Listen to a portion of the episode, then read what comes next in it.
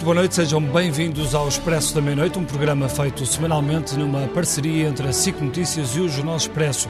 Já temos plano, segunda-feira começa oficialmente o desconfinamento, mas em modo conta-gotas, como definiu o Primeiro-Ministro. Nos próximos meses, economia e saúde terão de encontrar um constante equilíbrio, sendo certo que há ainda dúvidas. Desde logo, a testagem em todas as escolas e também o rastreio que exigem um planeamento rigoroso que, como sabemos, nem sempre tem sido fácil na gestão da pandemia. Portugal está agora numa espécie de contraciclo quando comparado com alguns países europeus que desconfinaram mais cedo, mas que já estão em retrocesso. É um sinal para nós, nada está garantido, sobretudo porque o atual desconfinamento não vai ser igual ao do ano passado. Está agora dependente de um modelo rígido e assente em limites muito apertados. O já célebre retângulo com os quatro níveis de risco que foi apresentado pelo Primeiro-Ministro e que Ricardo já deu eh, aso a algumas críticas e até algumas piadas. Sim, e podíamos dedicar um programa inteiro só para só uh, discutir aqueles,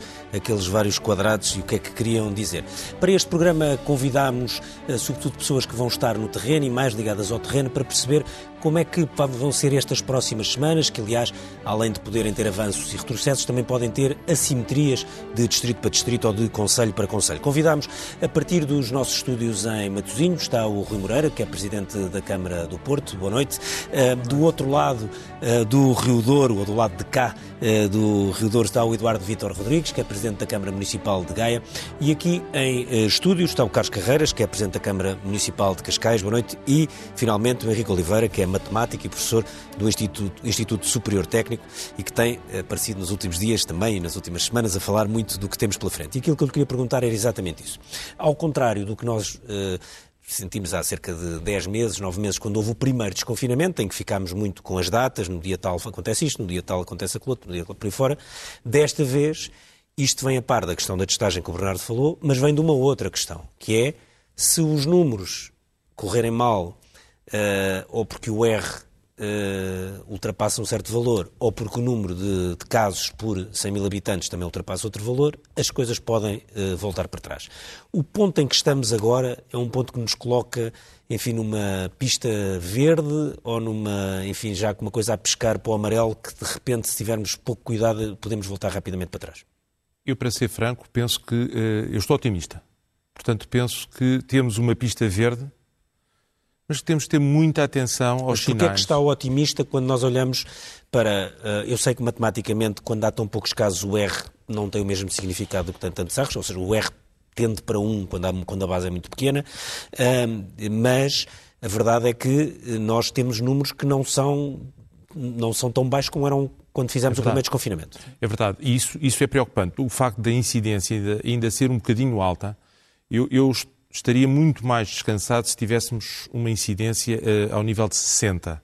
Nós estamos quase no nível de 120, estamos a mais de 100. 100 uh, casos acumulados por 100 mil habitantes em 14 dias. É assim e naquele funciona. quadrado que nós vimos, Sim, 120. o 120 ocupava o eixo. É, é isso um mesmo. dos eixos tinha o número 120 e é isso que... É, Agora são 120 ficou... por 100 mil habitantes, 14 dias. A 14 dias. Sim. Média móvel de 14 dias. uh, sim. Uh, neste caso é mesmo acumulados nos últimos 14 dias. Okay. Não, não, vale a pena fazer a média no, uh, móvel, somamos sim, todos tá os certo, casos sim, que ocorreram e, e, vamos depois dividir por... Temos 10 milhões de habitantes, portanto... Temos é fazer, fácil de fazer a conta. É, é, é fazer a conta, mas é, é, é dividir por, por 10 para chegar ao milhão e outra vez por 10, portanto tem que se dividir por 100 para chegar ao número de casos por, eh, por 100 mil habitantes. Eh, no entanto, há bons sinais. O, o problema é que na altura do, do inverno há muito frio, formam-se mais aerossóis, eh, as pessoas fecham-se mais em casa, há mais contágio. Eu penso que agora, com a subida da temperatura, isso vai ajudar um pouco. Falou-se muito que o, o problema de janeiro foi devido ao frio sobretudo alguns setores negacionistas diziam que era só devido ao frio. Não é verdade. É devido a tudo. É devido ao facto de ter havido os, os contactos de Natal, é, de, é devido ao facto dos contactos terem sido próximos e é devido ao frio também que ajudou um pouco. Agora, o, o, as temperaturas primaveris que se prevêem vão ajudar também um pouco a, a facilitar a situação. É claro que se nós tivermos muitos contactos, muitos contactos próximos e sem proteção, nós vamos, isto é, isto é uma questão probabilística, vamos ter mais casos. É evidente que, por exemplo, a abertura das escolas vai trazer mais casos. porque os pais vão se movimentar muito mais. Imagine-se. Imagina-se. Há pais que deixam de estar em teletrabalho. Exatamente, porque têm que deixar as crianças e, e as creches são próximas do local de trabalho. E, e portanto, vai haver uma, uma, série de movimentações e depois com algum desconfinamento também de cabeleireiros, que eu acho bem, de facto. Acho muito bem o que se fez, por exemplo, na Câmara de Cascais, eh, deixar as pessoas ir ao paredão. Porquê? porque ao ar livre os contágios são muito, muito, muito reduzidos. Mas, por exemplo, quando temos limites uh, muito mais apertados, uh, esses limites são mais facilmente atingíveis e, portanto, abrindo, podemos voltar a confinar daqui a pouco tempo. esse alerta, por exemplo, foi deixado por Carlos Antunes. É verdade, é verdade. Nós não temos uma bola de cristal, porque o grande problema aqui não são bem as medidas. O grande problema é como as medidas vão ser recebidas pela população se as pessoas interiorizarem que é realmente perigoso, ainda, a situação ainda é perigosa, e que é preciso usar máscara, é preciso ter muito cuidado, é, é preciso que as escolas organizem muito bem as entradas e as saídas das crianças para não haver aglomerações de pais à porta. É preciso muito cuidado com o desporto escolar. É preciso cuidado com os professores. Os professores, quando falam, projetam a voz e, e, e está provado que essa projeção de voz uh, provoca mais contágio na direção do professor-aluno, por exemplo. Portanto, vacinar os professores é muito sensato. Um, Há, há, há, muitas teorias sobre a vacinação. A vacinação tem que atingir, de facto, para termos a imunidade de grupo, tem que atingir cerca de 80, 85% da população, porque a vacina também não é 100% eficaz. Sim, embora depois há as pessoas que já tiveram e há. Claro, e depois há as pessoas que já tiveram, mas o, também uh, há muita gente que já teve a doença, sem saber. Os tais assintomáticos que nunca foram Sim, registados ou, ou, pouco assintomáticos, esses uh, poderão ser à roda juntamente com os que já tiveram a doença, 2 milhões, 2 milhões e 400 mil, mais os vacinados, ainda estamos abaixo ou a tocar os 3 milhões. Nós vamos precisar de 7, 8 milhões de pessoas vacinadas para termos imunidade de grupo. Portanto, se nós desconfinarmos agora de forma descontrolada, vamos certamente ter uma quarta vaga. Isso é completamente claro. Por exemplo, a República Checa. A República Checa atingiu uma quarta vaga muito intensa, porque tiveram um pouco cuidado no final Sim, da terceira o verão deles correu-lhes muito bem e eles acharam Exatamente. que estava tudo... E nós, perguntar aqui ao, ao Rui Moreira. Uh, Rui, uma das uh, questões uh, fundamentais é a questão da, da, testagem, já nem falo da, daquela polémica dos colégios privados que, que não estavam incluídos nesta, neste processo de testagem, mas já está tudo incluído, público e privado. Mas o, o que pergunto é, ao nível autárquico, por exemplo, no que toca à Câmara do Porto, de que forma é que a Câmara foi contactada, está, um, está a interagir com esse processo de testagem? O que é, o que, é que se passa no Porto uh, no, no, que diz respeito aos testes nas escolas? Basicamente não foi. Muito boa noite. Basicamente não foi, também não tem grande problema. O que nós sabemos é que nós temos colaborado uh, com a ARS nestes processos, quer de testagem, quer de vacinação.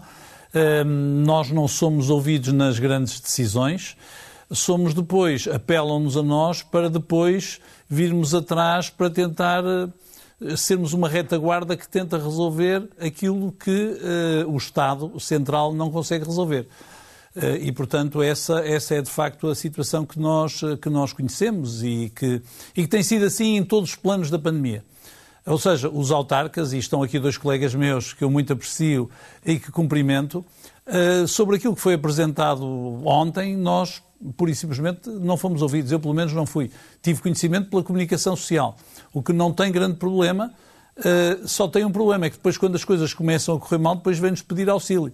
E tem sido assim. Uh, para responder muito rapidamente à pergunta que isso que aconteceu isso aconteceu aliás o ano passado na zona de região na, na zona de Lisboa e Val do Tejo uh, quando o desconfinamento correu mal nessa nessa região em vários em vários conselhos em que as câmaras tiveram de, tiveram de ter uma ação mais, mais oh, Bernardo, eficaz. Eu, eu, não, eu, não posso, eu não posso deixar de, referir, de referenciar aquilo que se passa relativamente à vacinação, porque, respeitando muito aquilo que o professor Henrique Oliveira disse, há uma coisa que parece claro. Se nós queremos. Eh, esta pandemia só pode ser controlada de duas maneiras: através do confinamento ou através da vacinação barra imunidade de grupo. Uh, o problema é que, entretanto, o país tem que continuar a viver porque se nós nos confinarmos eternamente eh, ou ficarmos à espera das vacinas, vamos morrer à míngua de outra coisa qualquer. Portanto, temos aqui um problema de equilíbrio que eu compreendo que é muito difícil. Essa é a decisão dos políticos face àquilo que tudo que ouvem e, e eu simpatizo muito com o Governo e com as decisões que o Governo tem que tomar. Agora, há algumas coisas que é difícil compreender. No meu município, nós em janeiro preparamos um centro de testagem, de, um centro de vacinação drive-in, como fizemos um centro de testagem há um ano atrás. A primeira coisa que nos foi dito foi que nós, de alguma maneira, que não devíamos estar a fazer aquilo, porque estávamos a criar expectativas na população, porque estávamos a antecipar a existência de vacinas que não existiam e, portanto, de alguma maneira fomos criticados por isso, uh, dizendo-nos que nós o que tínhamos que ajudar era os ACES a funcionar, o que nós fizemos, e ajudar as pessoas a irem ser vacinadas, o que nós também fizemos, nomeadamente com, com o protocolo com os taxistas. Mas quem é que vos disse isso? O Ministério da Saúde? Não, não, não, não. A Task Force. Portanto, ah, é eu recebi uma carta de Xavier Almirante, que os meus colegas também receberam, a dizer, epá, não tomem lá grandes iniciativas. Hoje recebi uma carta da mesma pessoa que eu muito respeito e acho que tem, feito um, tem tido um papel fundamental, a dizer assim, ouçam, nós neste momento estamos a testar por dia qualquer coisa como uh, eh, 30 mil pessoas por dia, vamos passar a ter que testar 120 mil pessoas por dia, daqui a três semanas os municípios têm que nos ajudar com equipamentos desta natureza. E eu, por acaso, tenho um preparado e acho que consigo ter três. Mas dar aos municípios três semanas para subitamente se capacitarem para isso, parece mais uma vez o desenrascanço à portuguesa. Isto tem sido assim com tudo. Foi com os testes, foi com os ventiladores, foi com as máscaras. Ou seja, há um Estado central que determina tudo, que nunca territorializou nada, nem nisto nem na bazuca, mas quando depois de repente se vê aflito, bate à porta dos municípios e diz aos municípios: é pá, vocês agora desenrasquem-nos. E, e, e, e, o país não pode viver permanentemente nesta estratégia do desenrascanço, que parece ser a estratégia que está montada na relação Rui, que tem Só com uma pergunta: no caso do Porto, tem ideia de quantos alunos é que começam na segunda-feira às aulas e que podiam não... já ser testados? Não, não sei dizer ao certo, não tenho, não tenho não esses números, é eu detesto falar em números que não conheço. Eduardo Vitor Rodrigues, uh, pergunto-lhe uh, se, uh, olhando para o seu município, que é um dos maiores municípios do país, o município de, de Gaia, se as pessoas com quem fala, os comerciantes, as pessoas dos restaurantes, etc., e das escolas, também se têm a noção de que estamos perante uma abertura que tem este, ao mesmo tempo esta nuvem com os números a pairar por cima, que se alguma coisa corre mal, obriga a um retrocesso. Se as pessoas têm a noção disso, ou se estão só um pouco na base do finalmente vai abrir isto e depois vai abrir aquilo e depois no dia tal, portanto, porque as pessoas fixaram muitos dias, mas se calhar não fixaram tanto a parte do, do, do R e a parte do número de casos por 100 mil habitantes. Boa noite, boa noite Ricardo, boa noite ao Bernardo e aos convidados, aos meus colegas. Um, e obrigado pelo convite. Eh, eu não sou capaz de responder a essa pergunta sem dizer que eu julgo que as pessoas estão a viver de facto uma dupla, não personalidade, mas uma, uma dupla inquietação. É por um lado sentirem eh, que há riscos do, do processo de desconfinamento, mas por outro lado também perceberem e estarem já numa fase de, de eu já não digo de cansaço, eu diria de angústia uh, relativamente ao tempo que tem passado e àquilo sobretudo que são as expectativas de, de presente e de futuro naquilo que diz respeito ao, à perda de rendimentos, uh, naquilo que diz respeito ao emprego, uh, àquilo que se sente no dia a dia como os impactos na, na atividade económica. E, e vocês sabem muito bem que que a atividade económica é feita de folhas de Excel, mas é também muito feita de dimensões uh, psicossociais e, portanto, há aqui uma retração generalizada, um receio generalizado, e, e eu devo dizer, uh, julgo corroborando aquilo que disse o Rui Moreira, um, ehm, eu devo dizer que se há um, ehm, tábua Uh, se posso usar esta imagem, tábua onde as pessoas se têm vindo a agarrar do ponto de vista dos problemas que vão sentindo, e estou a lembrar-me o ano passado de, do fornecimento de, de EPIs ou, de, ou da, da, entrega dos computadores, ainda no ano letivo transato, uh, e já este ano na mesma temática, ou mesmo na questão dos testes, têm sido de facto os municípios, uh, que de uma forma subsidiária, de uma forma complementar, infelizmente nem sempre em rede, porque para haver rede é preciso haver uh, duas partes que assumam dar um nó, uh, muitas vezes de forma uh, supletiva. Devo dizer que raramente vi algum tipo de voluntarismo exibicionista, pelo contrário, mas verdadeiramente fomos chamados a tentar suprir algumas lacunas que provavelmente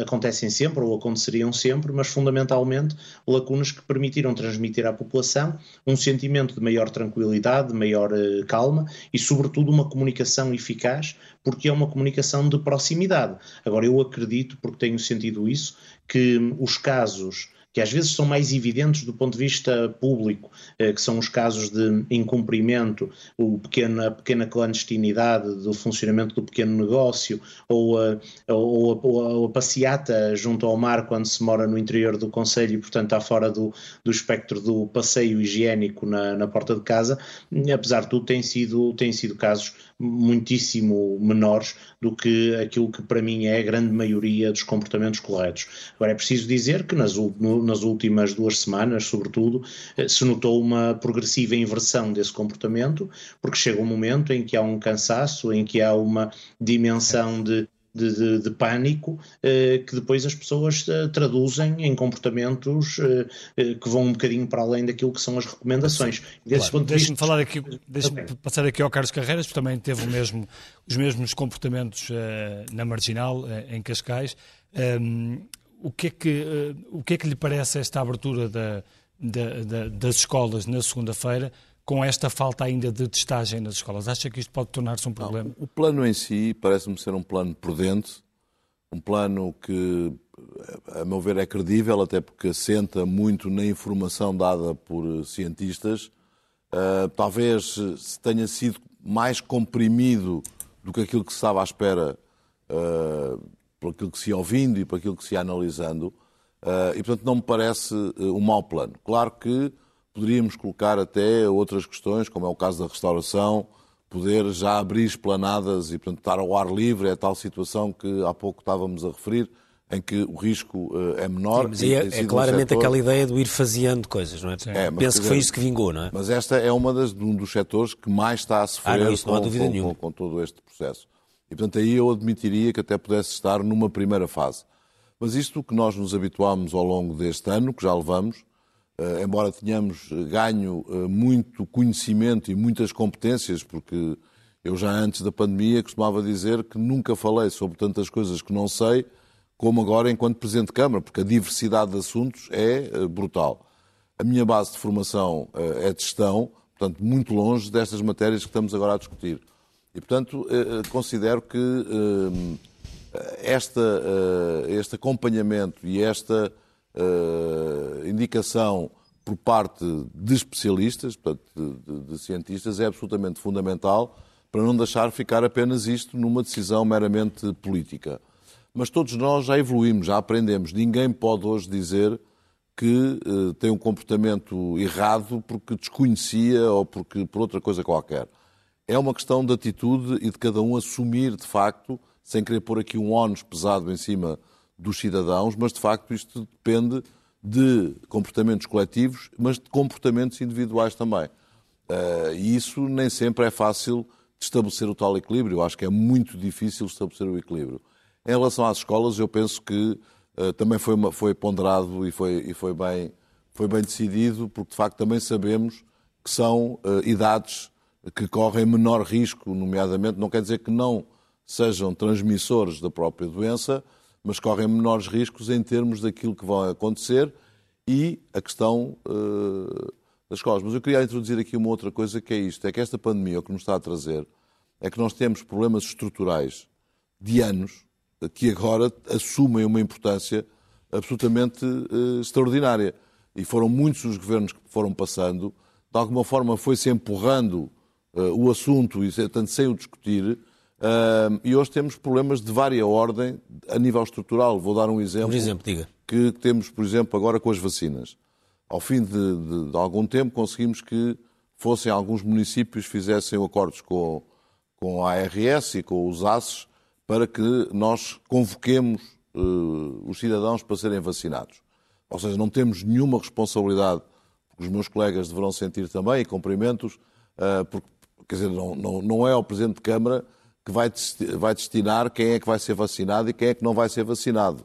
Não há aqui possibilidade... Sim, mas pode facilitar o processo. Estamos, de facto, do ponto de vista logístico de toda esta organização. Ontem, por exemplo, em 400 eh, chamadas que fizemos para serem vacinados, 100 pessoas eh, já tinham morrido. Eh, portanto, estávamos a convocar mortos. E pode-se dizer, está bem, mas morreram há, há pouco tempo, até eventualmente. Porque, não, o mais antigo tinha morrido há 20 anos. E essa listagem tinha sido dada por quem? Pela, pela, pelas autoridades de saúde. Okay. Portanto, só para termos uma noção, de facto, quando estamos a movimentar-nos, e, e aqui corroborando o que os meus colegas também disseram, em que nós somos chamados na emergência, ou seja, nós somos chamados para resolver já o problema que não foi resolvido ou que não foi pensado que poderia acontecer e depois temos que agir em cima de um terreno completamente movediço, como este, este exemplo que agora estou a dar, de facto fica muito difícil de encontrar equilíbrios. E isto é um problema Mas quando se faz um plano nacional, ouvir 308 autarcas eh, torna-se, se calhar, um pouco mais complexo do que já é fazer esse plano nacional, ou não? Sim, mas os 308 autarcas também temos que ver que temos autarquias de vária ordem, de vária claro, natureza, não, claro, de vária claro. dimensão, nem todas elas, nós os três, pertencemos ao grupo, eh, estamos grandes. inseridos no grupo das maiores autarquias. Sim. Portanto, estamos a falar, qualquer um de nós está acima de 200 mil habitantes, mas estamos a falar depois de autarquias que têm 6 eh, mil habitantes, 5 mil habitantes, portanto, não se pode gerir. Podia ter uh, sido criada uma plataforma de, autar de, de autarquias para isso supostamente era a Associação Nacional de Municípios, podia funcionar, mas eu sou dos que já tive essa experiência. E diga-me só, diga só uma coisa antes de voltar aqui ao Henrique, que uh, a mesma questão que eu coloquei ao, ao, ao, ao Eduardo Vitor Rodrigues, que é se sente, falando com os, os, donos dos restaurantes, das lojas, etc., que de facto esta abertura tem este risco, se eles percebem que esta abertura tem este risco de poder voltar para trás se os números subirem? Eu penso que não tem, sinceramente. Daquilo que me foi dado, todos queriam por setor, todos queriam estar na primeira, no primeiro desconfinamento, não é? Portanto, ou seja, Sim, para começar quem já segunda-feira. Quer estar na, na, no primeiro desconfinamento, na primeira fase do desconfinamento, é porque não tem essa noção de facto de risco. E é muito difícil, e por exemplo, não, os meus colegas certamente já terão sentido também o mesmo nos seus municípios, eh, o próprio cidadão não tem noção de qual é que são o nível de competências legais que está distribuído dentro do, da própria estrutura do Estado e, portanto, considera que o Presidente da Câmara tem competências legais muito superiores àquelas que nós temos. E como nos vê a ser os primeiros a chegarmos à frente, a resolver os problemas, depois também vem-nos exigir a nós coisas que nós não podemos de uhum. todo decidir e não podemos de todo tomar decisões. E, portanto, desde no meu conselho, quer dizer, já apareci com um bigodinho pequenino uh, quando foi preciso tomar medidas mais duras uh, para, para, que era preciso, quer dizer, não, a prioridade estava na, no controle sanitário. E, portanto, tudo isto uh, dificulta o tal equilíbrio, que, uh, a tal balança que, que é preciso fazer e, portanto, uh, a própria comunicação, e eu cheguei a pedir isso ao Governo, e estando genericamente de acordo com as medidas que foram tomadas, mas houve muitas falhas de comunicação, quer dizer, as pessoas tinham uma percepção do que era dito completamente diferente daquilo claro. que efetivamente era dito. Henrique Oliveira, quando olha agora para quando nós estamos a vamos desconfinar ou começar a desconfinar lentamente a partir de segunda-feira, mas ao mesmo tempo estamos a ver, como há bocadinho já falou do caso da República Checa, países como a Itália de repente a começarem a fechar, a fechar uh, certos setores, uh, a França a dizer que está, está com situações críticas, uh, nomeadamente nos hospitais na área de Paris, a própria Alemanha a dizer que há um outro sítio onde, onde, os números estão a crescer muito. Uh, nos outros países correu mal ou é, ocorreu como vai correr em todo o lado? É porque são as novas variantes, porque, porque é o cansaço da pandemia, porque é a economia a ter que, e a sociedade a ter que se mexer, é o quê? É isso, é isso de facto. Este vírus é, é, realmente bastante contagioso. Não se pode dizer que não é. O, o R0 desta. O R0 é o, o, o fator de crescimento inicial é muito elevado. Isso, isso é, um, é, muito, é muito importante para se perceber, nomeadamente, qual é a imunidade de grupo que temos que atingir. Portanto, eh, isto é muito mais contagioso, de facto, que uma gripe. Não, não chega. O, o R0, por exemplo, dou, dou um exemplo do, do sarampo, é, é, acima de 10. Portanto, o sarampo é extremamente contagioso. Não atinge nem nada que se pareça esses níveis, mas anda pelo 4. 3, 4. Poderá ir até ao 5, segundo alguns estudos. De modo que, eh, sendo uma doença muito contagiosa... A gripe é muito mais baixo que esse. A gripe é muito mais baixo que isso. 1.2, anda por aí. Ehm, de modo que, sempre que estes números são elevados, a doença é perigosa. E depois, tem uma letalidade intrínseca, deve andar um bocadinho abaixo de 1%, que, apesar de ser baixa, é suficiente, eh, juntando a isso os casos graves, para entupir completamente os sistemas de saúde e bloquear completamente os sistemas de saúde. E quando nós vemos pessoas a morrer e, e filas de ambulâncias, as pessoas começam a ter pânico. Porque depois, se partirem uma perna, ou se tiverem uma doença menor, ou se tiverem uma doença muito grave, como por exemplo um cancro, não vão ser atendidas tão rapidamente. E, e agora morrer... as pessoas não têm esse fator medo, porque neste momento os hospitais já não têm a mesma pressão. Aparente, o fator medo é. Já não é, se vê filas de ambulâncias é terrível, à porta. De facto. É terrível. Mas tem o lado o outro lado da balança, que é põe as pessoas em casa por sua própria vontade. Agora já não há essa vontade. As pessoas estão muito saturadas e perdem muitos rendimentos. As pessoas, eh, estamos a falar do, da estética, os cabeleireiros, toda essa gente, estamos a falar da restauração, todos os empregados que estão associados a isso, é uma economia muito vasta. E as pessoas estão desesperadas realmente. Nós temos que arranjar aqui uma solução. Eu, para mim, a solução é. A Nova Zelândia tem um exemplo muito interessante, mas a Nova Zelândia é uma ilha. Nós também estamos no extremo da Europa, podíamos ter fechado as fronteiras mais cedo, enfim, isto é tudo muito, é tudo muito difícil de dizer, depois há as imposições europeias, portanto não é fácil. Mas hum, a, minha, a minha visão desta coisa é atacar muito cedo. Sempre que os números estão baixos e começam a aparecer casos, tem que se atacar. Para evitar o confinamento geral. O, o Rui Moreira disse com, muito, com muita razão, ficou com a convicção que só havia duas soluções, ou a vacina ou o confinamento geral. Isto não é verdade. E as pessoas, eh, não é porque o Rui Moreira seja ignorante, nem nada que se pareça, é, é porque isto ficou enraizado na cabeça das pessoas.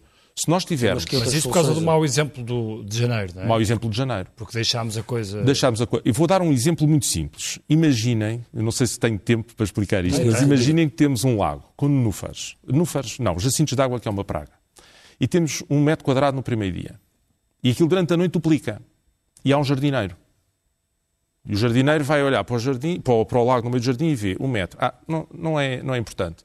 No dia seguinte tem 2 metros, depois vai ter 4, depois 8, depois 16, depois 32. E ele tem capacidade para retirar 20 metros quadrados de cinto de água. E com 32 metros quadrados ele diz, isto é demais, vou começar a tirar. E tira 20 metros quadrados. Mesmo assim, ficam lá 12. Durante a noite eles duplicam 24. e ficam 24. Ele vai lá, tira 20, ficam 4. No dia seguinte estão 8. Ele chega, como tem capacidade para tirar 20, consegue eliminar a praga. Isto funcionou. Agora, imaginem que ele tinha deixado os nufas chegar aos 64, ou se tinha, se tinha esquecido de ir lá um dia. Já não conseguia. Já não conseguia, porque tirava 20, ficávamos com 44, no dia seguinte 88, tirava 20, 68, no dia seguinte 60 por aí adiante. 136, isso, 136 etc. Isso leva-nos à eterna discussão do rastreio que falhou muito. É chegar cedo. É chegar cedo, é rastrear muito depressa. Não, não só o rastreio. É. Por exemplo, se esse jardineiro tiver uma semana para poder contar os casos, e neste momento estamos a tomar decisões com dados uh, estatísticos de novos casos com uh, uma semana de atraso. Sim, quatro, cinco dias sempre. É? E quando é aos fim de semana é mais. Pronto, e portanto, com, isso fica logo complicado. Os meus colegas, eh, eu, eu, eu tive que começar a fazer espionagem, mas, mas, mesmo assim, ou seja, ter que colocar espiões para eu conseguir saber os casos no meu conselho. O seu próprio conselho. E portanto, depois isso lá se conseguiu vencer, mas neste momento estou a fazer espionagem para tentar saber qual é que é o tal R Espionagem de que forma? Explique-nos lá como é que funciona. Mas, mas não posso explicar porque ponho em causa ah, os meus espiões. Teve que arranjar umas fontes. As fontes, não é? Teve que arranjar umas fontes. Pôs o telefone da Graça Freitas sob escuta. Não posso estar a denunciar as fontes, não é? Pôs o telefone da Graça Freitas sob escuta. O, o, R não é nenhum mistério. Eu posso dar-lhe o R. Eu sei fazer a conta. Eu mandei para, para alguns jornalistas ontem um fecheiro Excel que permite calcular o R ao dia, com, com muita facilidade. Portanto, isso não, isso não há dúvida. Deixem só ouvir o Rui Moreira. Depois já fazem lá semana passada que me dessem que o R de Cascais estava em 0,66. Ah, eu precisava dos dados de Cascais para fazer isso. Eu, eu, costumo, eu faço para as Vamos regiões. Contactos, Moreira, isso, tá, sabe, sabe, quanto é que está o R do Porto, já agora? Ou também não, não conhece não esse número? Não sei, mas também nós hum, não temos propriamente feito espionagem, mas aquilo que eu faço e organizo é todas as semanas um Conselho Municipal de Proteção Civil em que chamamos os ACES, a ARS Norte, os hospitais, a Proteção Civil, a PSP, enfim, um conjunto de pessoas que se reúnem todas as quartas-feiras às seis e meia da tarde, em que nós trocamos informações e ficamos a conhecer melhor aquilo que se passa através de troca de informações, porque muitas vezes não temos essa informação. E depois aquilo que nós também tentamos perceber é outra coisa muito importante, que é ao nível dos testes que vão, ser que vão sendo feitos, qual é a percentagem de infecções nos testes coisa que normalmente também não tem sido divulgada pela DGS e que, a meu ver, uh, e acho que aqui o Henrique Oliveira concordará comigo, é muito importante, porque muitas vezes nós não sabemos. Houve momentos, houve momentos a seguir ao Natal, ainda antes, logo a seguir ao Natal, aqui naquela altura do Natal, em que nós percebemos que estávamos no vermelho. Até foi um pouco antes do Natal. Porquê? Porque subitamente, quando o normal era que cerca de 10% dos testes fossem positivos, de repente subimos para 20 e tal, quase 30%. E, e, isso é que nos devia imediatamente alertar para esta situação. Mas esses elementos não nos são facultados e não são distribuídos. E mesmo naquelas infernais conferências de imprensa, era um, tempo que, era um tema que normalmente não era abordado. E, portanto, o meu receio, muitas vezes, é que nós. Como é que se fazem os testes? Quem faz os testes? Quando os testes são feitos? Qual é o critério? Porque isso depois determina o número de casos. E que se nós ainda por cima temos depois a informação do número de casos passado alguns dias, é lógico que podemos muitas vezes estar a funcionar já não em função da realidade atual, mas da realidade de há sete dias atrás. E recordo que neste caso, desta terceira vaga, demorou-se muito tempo a atuar. Na minha opinião, deviam ser tomado medidas muito mais rápidas. E é isso que me preocupa relativamente a estas medidas que agora foram anunciadas, com as quais, basicamente, eu concordo com os meus colegas e julgo que a esmagadora maioria dos portugueses. O que é preciso perceber é que nós podemos subitamente ter que infletir podemos ter que mudar as regras. E não pode ser através de esperarmos uma semana que reúnam no Infarmed o Sr. Presidente da República, depois o Governo, depois os partidos, depois levar à Assembleia. Não pode ser assim. Nós vamos ter que obedecer a uma história variável que não tem sido feito. E, portanto, esperamos, se esperamos muito tempo, nós depois acabamos de tomar hoje medidas que tinham sido ótimas se tivéssemos tomado há 10 dias atrás, se tivéssemos tido a informação de há 10 dias atrás.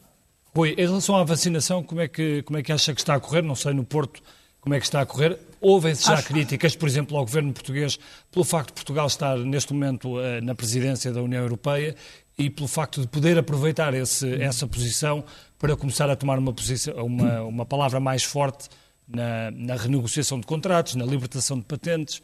Uh, o, que é que, o que é que acha sobre isto?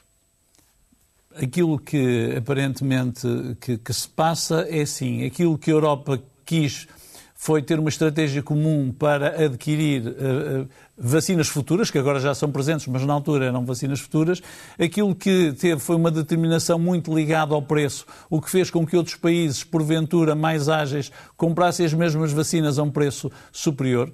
Eh, depois tem havido, naquilo que tem sido a certificação das vacinas, alguns atrasos eh, mais ou menos incompreensíveis, eh, que, nomeadamente através da certificação de laboratórios na Índia que podiam muito rapidamente fornecer mais vacinas, e a realidade é esta. Nós estamos longe neste momento de ter as vacinas que esperávamos ter hoje que esperávamos, que há, três meses atrás esperávamos ter hoje. E, portanto, nós estamos neste momento, os últimos números que eu tenho, e vocês poderão confirmá-lo, são cerca de 30 mil vacinas por dia. Estamos a, é, neste momento é mais ou menos aquilo que estamos a conseguir fazer. Ora, se nós temos como desafio vacinar 75% da população até ao final do verão, vamos ter que vacinar 120 mil pessoas por dia.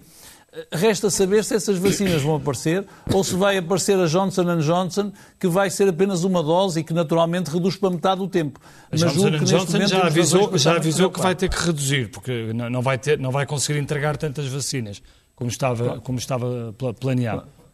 Portanto, portanto, temos um problema temos um problema e o desafio, de facto, que nos foi anunciado, e, e aquilo que a Europa dizia é que queria ter a sua população, 75% da população testada, até ao fim de junho, até ao início do verão. O governo português, prudentemente, foi anunciando que é até ao fim do verão. Fim do verão é final de setembro. Neste momento, nós teríamos que quadruplicar a capacidade de vacinação para conseguir atingir esse desafio. E isso deve nos preocupar muito.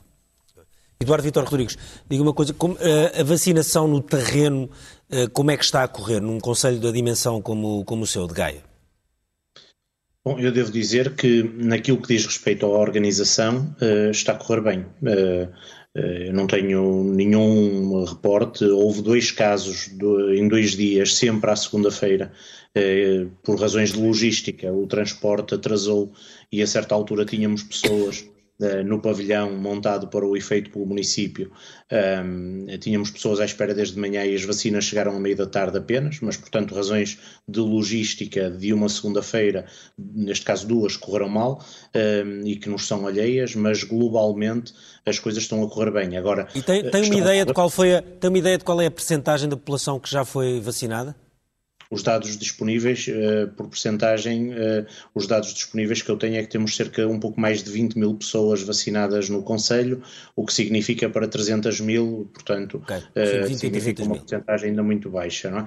Agora, eu dizia, a vacinação do ponto de vista da organização está a correr bem, do ponto de vista do volume, em termos já não da organização, mas em termos da capacidade de resposta por número de vacinas disponíveis, é claramente, fica claramente aquém. E temos em algumas eh, fases do dia ehm, eh, o pavilhão eh, vazio não porque não haja pessoas para serem vacinadas, mas porque não há vacinas. Eu julgo aqui que temos eh, que ter eh, o reconhecimento de que uma parte dos problemas está de facto na cadeia de abastecimento e era preciso encontrar soluções. Eh, a questão da diversificação da produção é, é para mim evidente. Tenho a maior das dúvidas sobre a quebra das patentes, isso é um, uma questão muitíssimo complexa, como se sabe, mas também é bom que se diga, já agora sem pensarmos apenas em olhar para cima, mas também olhando para baixo, para os que estão numa situação bem pior, que já estamos a chegar àquele momento quase predatório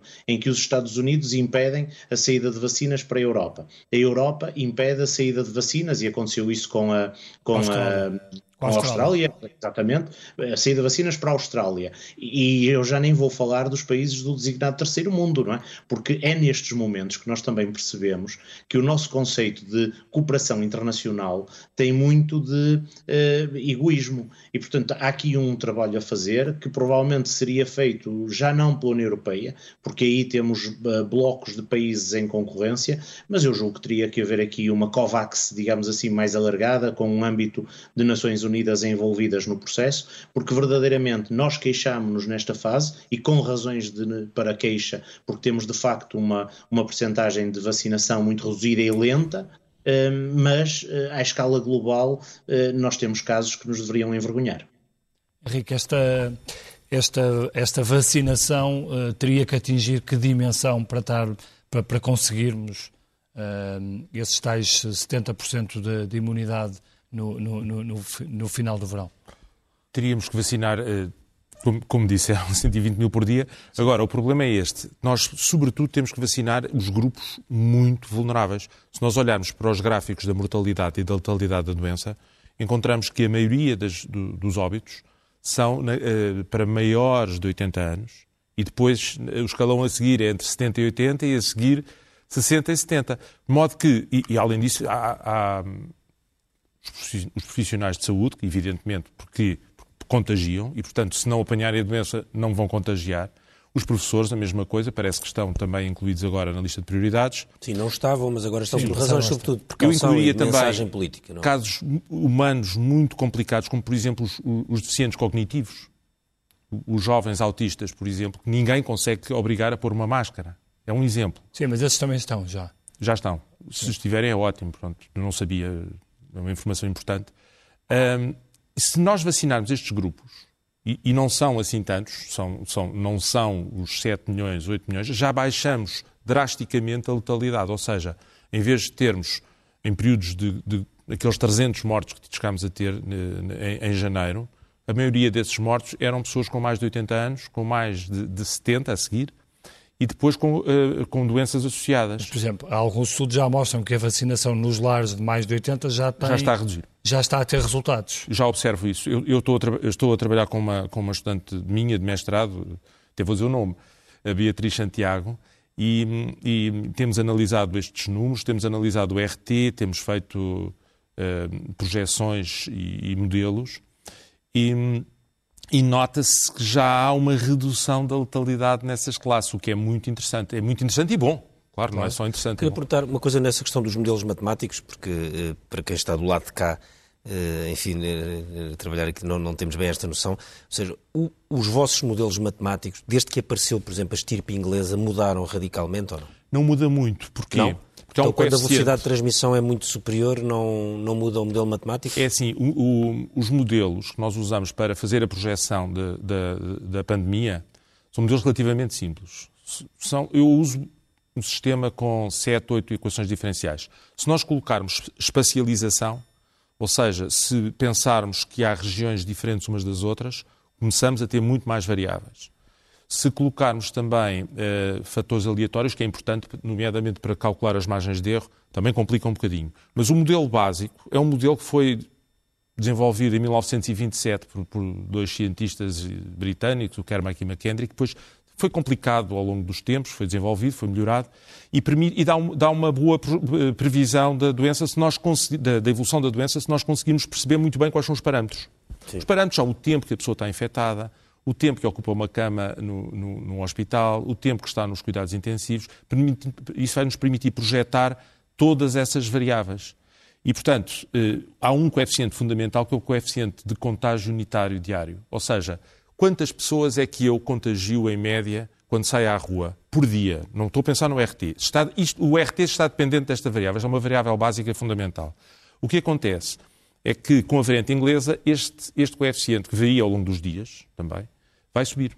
Portanto, só esse fator, as equações não mudam a sua estrutura, é como a meteorologia. Sim, Nós não mudamos. de pessoas que eu contagio num dia aumenta, isso não há é nada isso, a fazer. É só isso. Com uma é variante é mais contagiosa, é, isso é básico. E, portanto, este desconfinamento torna-se muito mais uh, complicado este, de gerir com esta variante inglesa. Com a variante inglesa. Em 60% de, das infecções em Portugal. Exatamente. Mais de 60%. Uh, de modo que é mais delicado fazer um, um desconfinamento alargado com uma variante destas, que tem mais entre 40% a 60%, e, e terá também um pouco mais de letalidade. O Boris Johnson veio dizer isso também um pouco para se defender, Sim, porque estava a haver muitos mortos. Para além Há um estudo para além da... que falava em 70, quase 70% mais é. de letalidade. É, é, é, possível, é possível. Eu, eu, eu, eu, penso que terá que ser, uma vez que, havendo uma, uma, multiplicação mais rápida do vírus no nosso organismo, embora eu não sou virologista, não sou nada disso, eu sou matemático, faço modelos, quanto muito posso auxiliar os médicos nisto.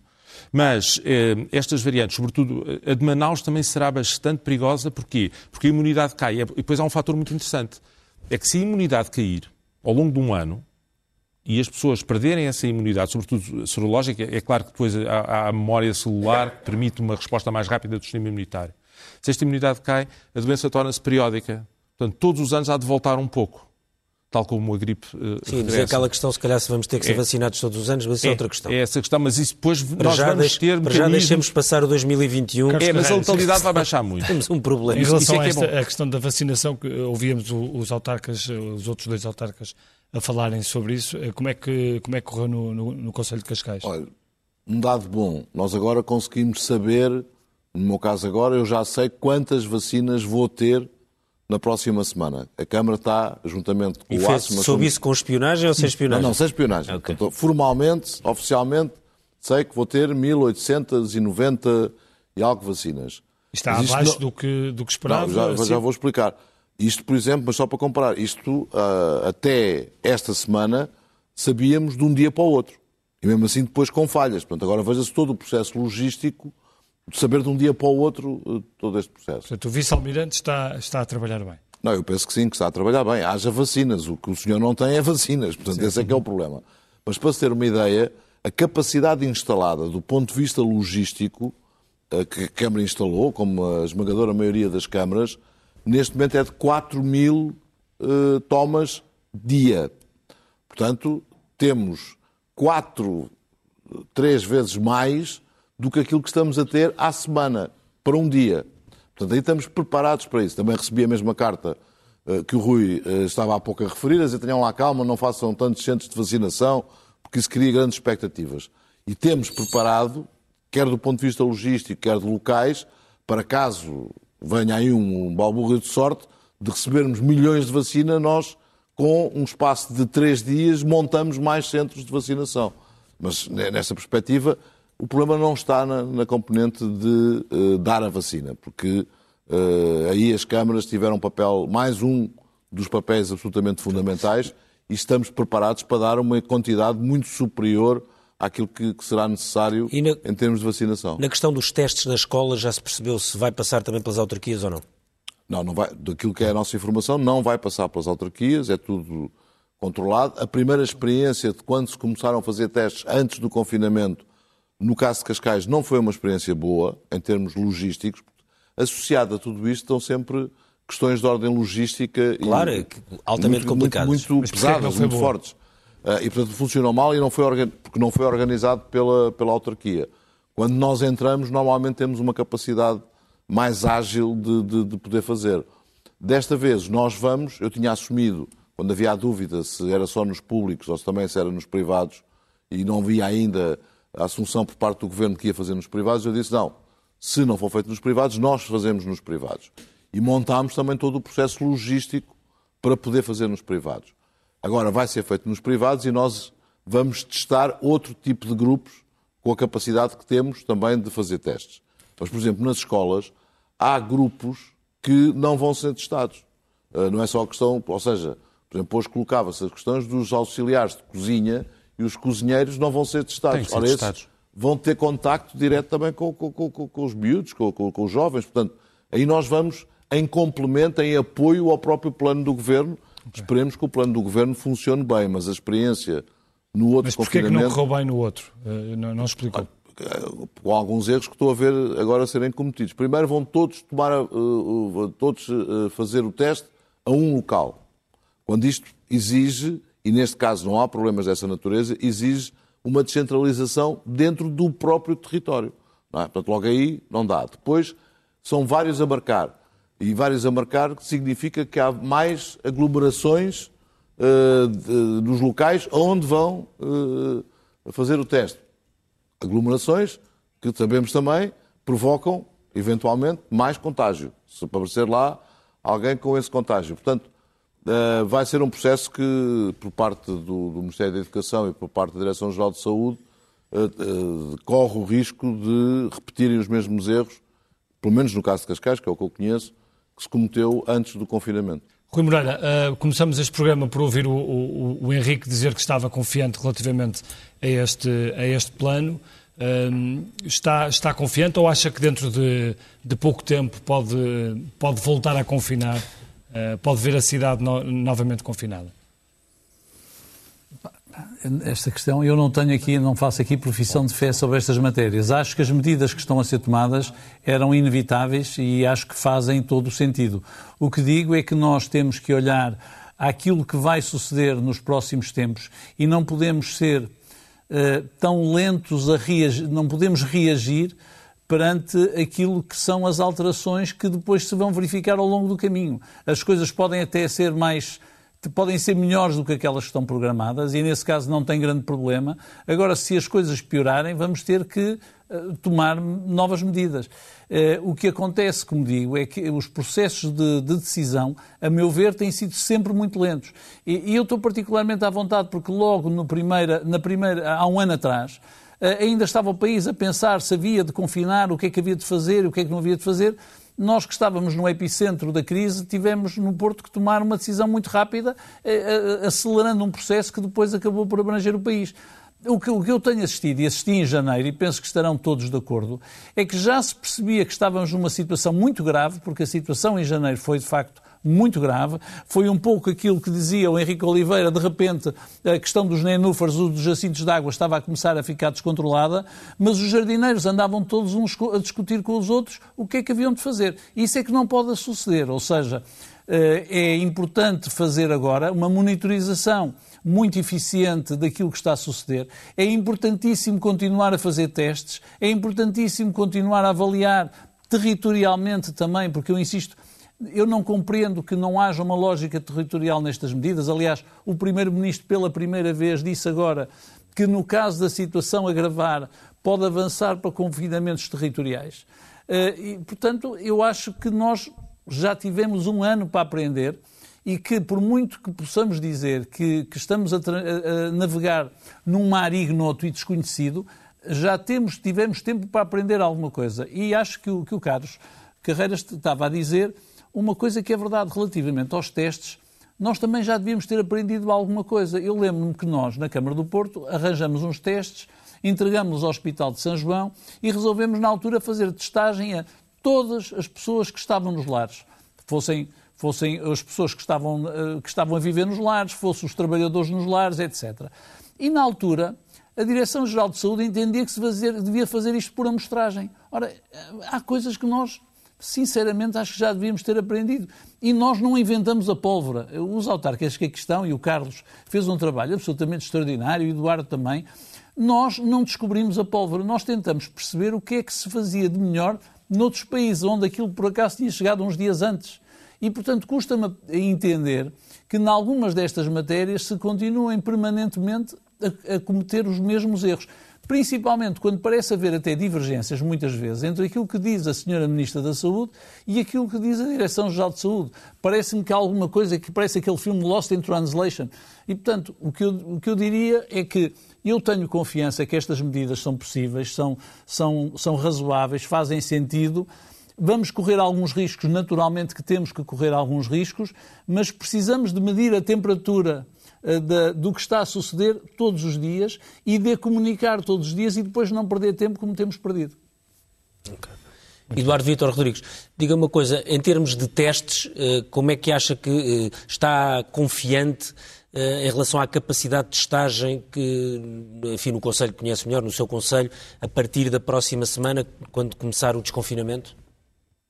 Há capacidade, sim. Uh, ao modelo, não. Eu ainda na, na semana passada, no, no, no, vosso online, tive a oportunidade de dizer que uh, a questão dos computadores uh, no início do ano letivo não teria falhado e até hoje sabemos que as entregas nas escolas são ainda muito lacunares, não teria falhado se tivesse havido a parte do Estado uma uh, contratualização com os municípios e teríamos tido dois ganhos, que era maior agilidade no, no processo e, portanto, os computadores chegariam mais cedo às escolas e maior distribuição pelo território uh, da, da, do, do, processo de aquisição, em vez de uma centralização a partir claro. de uma compra global do, do Estado. E isso era particularmente importante para todo o país, porque em todo o país seria ativado todo um conjunto de lojas e de, de, de, de vendas de computadores um, que seria da maior importância. e acha, acha que... que na questão da testagem pode estar a ser cometido o mesmo, o mesmo erro do ponto de vista da centralização?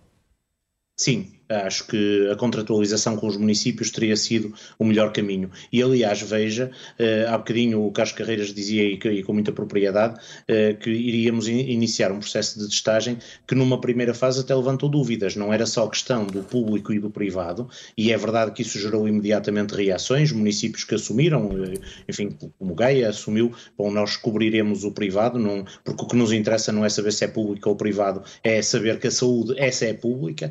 Um, mas até há dias tínhamos dúvidas sobre por exemplo, os auxiliares de cozinha, os próprios professores da ZAEC uh, ou da CAF, ou seja, pessoas que vão estar em contacto com os alunos no período pós-curricular, a partir das três e meia da tarde, e que não iriam ser testados, seria um contrassenso uh, testar professores e depois ter às três e meia da tarde entrar outro tipo de professores, mas professores à mesma, agora da EC, de atividades uh, extracurriculares, que não passassem pelos testes. E também nos competiu e tivesse a abordagem diretamente com a DGEST e com a, e com o ministro eh, e explicar-lhe que a escola é uma só, quer dizer, não, não é por mudar de perfil, deixar de ser professor do quadro e passar a ser professor da EE que está mais imune à Covid. E felizmente hoje a informação que tivemos é que começaram os levantamentos para na próxima segunda-feira os testes se generalizarem. Agora, Nada tão mais fácil se os testes fossem eh, talvez grátis ou de mais fácil acesso, provavelmente nem, nem, precisava de ser grátis se fosse contratualizado com os municípios, porque nós teríamos capacidade para já de baixar o preço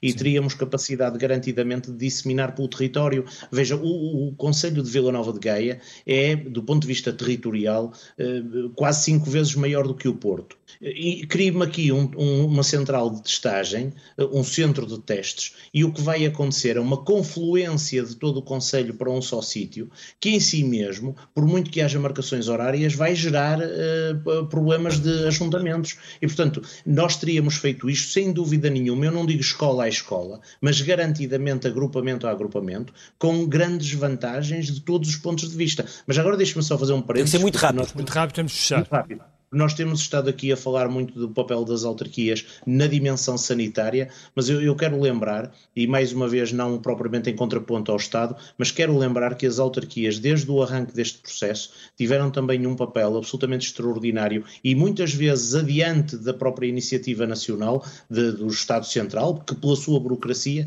impedia, por exemplo, ações imediatas do ponto de vista do apoio económico, do, do ponto de vista do auxílio às atividades económicas locais.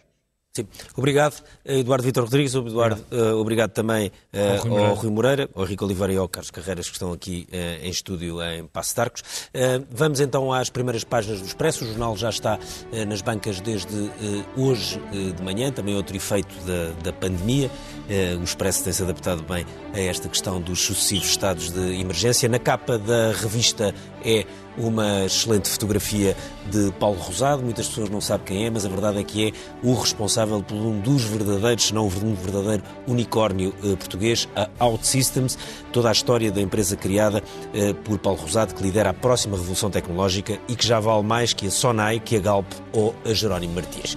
E depois, na primeira página do caderno de eh, Economia, eh, os bancos preparam a saída de centenas de pessoas em 2021 cortes pessoal na banca pode ser superior ao de 2020, quando eliminou 1.621 postos de trabalho.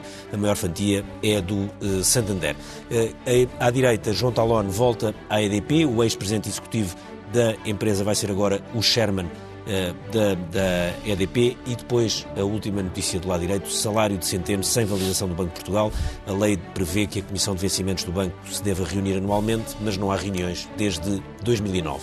E no caderno principal, a manchete vai para a Comissão de Vacinação não propôs professores. Docentes podem começar a ser vacinados no final do mês, garantindo sempre a prioridade a idosos e docentes.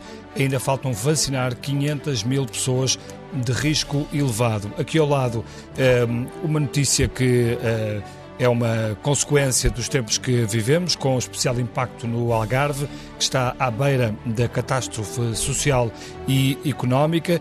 Ehm, na fotografia principal, Elvira Fortunato, que é o Prémio Pessoa 2020, a cientista de papel, é a sétima cientista, cientista e a sétima mulher distinguida com o Prémio do Expresso e depois também uma frase de Marcelo Rebelo de Sousa, que tomou posse esta semana para o segundo mandato e que diz: Começo com conta, peso e medida, porque isto é uma corrida de fundo.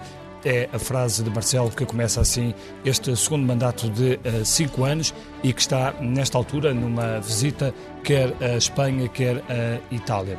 O Expresso da Meia-Noite fica por aqui. Muito obrigado. Uh, voltamos na próxima semana. Bom fim de semana. Até para a semana bom desconfinamento.